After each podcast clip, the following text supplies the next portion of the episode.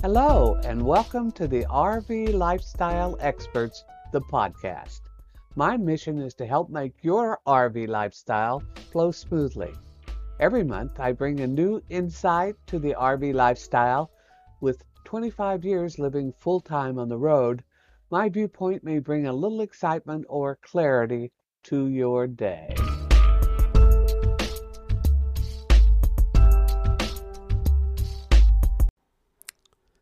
Let's discuss first winter RV storage.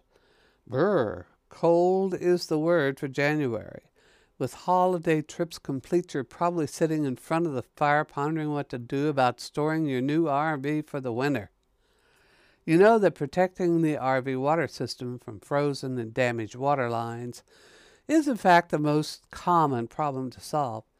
What's the best solution for this issue, or what else do you need to know?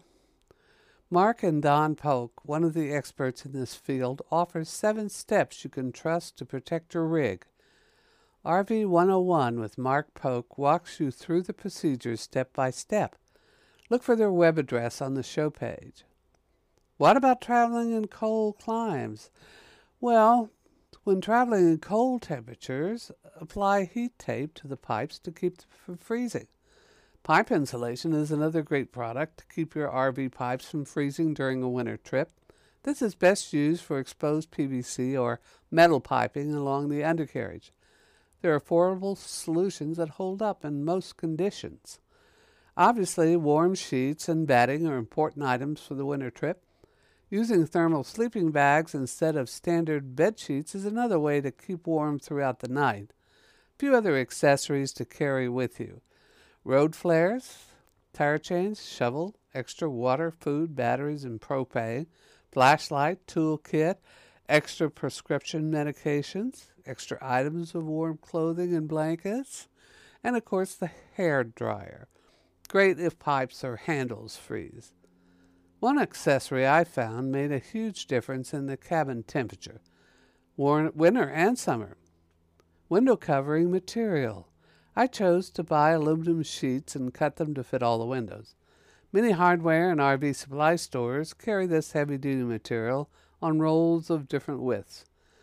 This material is easy to cut with scissors and reasonable cost.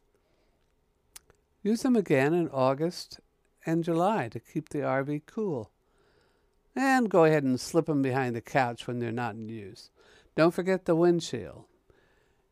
Boondocking overnight is part of your fun, or maybe just for emergencies, packing an extra propane tank is food for thought. If this is your first winter trip, know that using an onboard propane heater sucks up the fuel, even more if the heater needs adjusting. Bring along an air purifier and a dehumidifier. If you use propane heaters, they dump a lot of moisture in the air, contributing to mold and mildew. Prediction for this winter is cold, cold, cold, and wet weather. Spending more time indoors can also increase the odors. For the black tank smell, add one capful of perfume free laundry detergent to the tank. Odor gone. While traveling in a cold climate requires more preparation, it is wise to cut daily travel time and plan to stop early. Get the window covers in place before the freeze, turn the furnace on, and settle in for the night. Be prepared for emergencies as snow, rain, hail, sleet, and road damage may be in your future. Warning there is inherent danger sleeping with propane fumes, so leave some small opening. Every winter there are several deaths recorded. Most winter travelers take their mobile schedule and leave it with someone at home, or at the very least, a message on their voicemail. Speaking of communication, adding signal boosters, internal and external, might be worth investigating. Snowbound in a remote location has its charm, but communicating with a way out rates high in my book. When traveling in snow country, uh, and if it's exhilarating for some people, even if they don't ski, you might want to think about upgrading to or starting out with an Arctic Package RV. Prepare to spend some time finding the right rig because not all Arctic packages are the same. This type of RV is difficult to buy long distance. Putting your eyes on the insulation is the only way to make sure the insulation is in place. This means insulation everywhere, primarily floors, walls, and ceiling. Next, the water and holding tank are insulated too. Since you may not be able to see the tank insulation, get a brand, model, and model number. This is that number after the model name. And contact the manufacturer online. These numbers after the model name show the Arctic status, but the manufacturer contact verifies it. Hopefully, any changes made at the factory pops up in your research. While you're researching, find out the R value of the insulation. Just a tip here multiple layers of insulation result in R ratings added together. Fiberglass siding normally has the lowest R rating, with aluminum and stick build the highest. Quickest way to make that judgment is to look for exposed pipes. True Arctic Package has none. A Four Seasons rating has some to all pipes exposed. So check the RV's underbelly. If it's even partially exposed, cold air can get in. Patch this with underbelly material seam tape if necessary. The woven texture type is the strongest. Now let's talk a little bit about the warranty.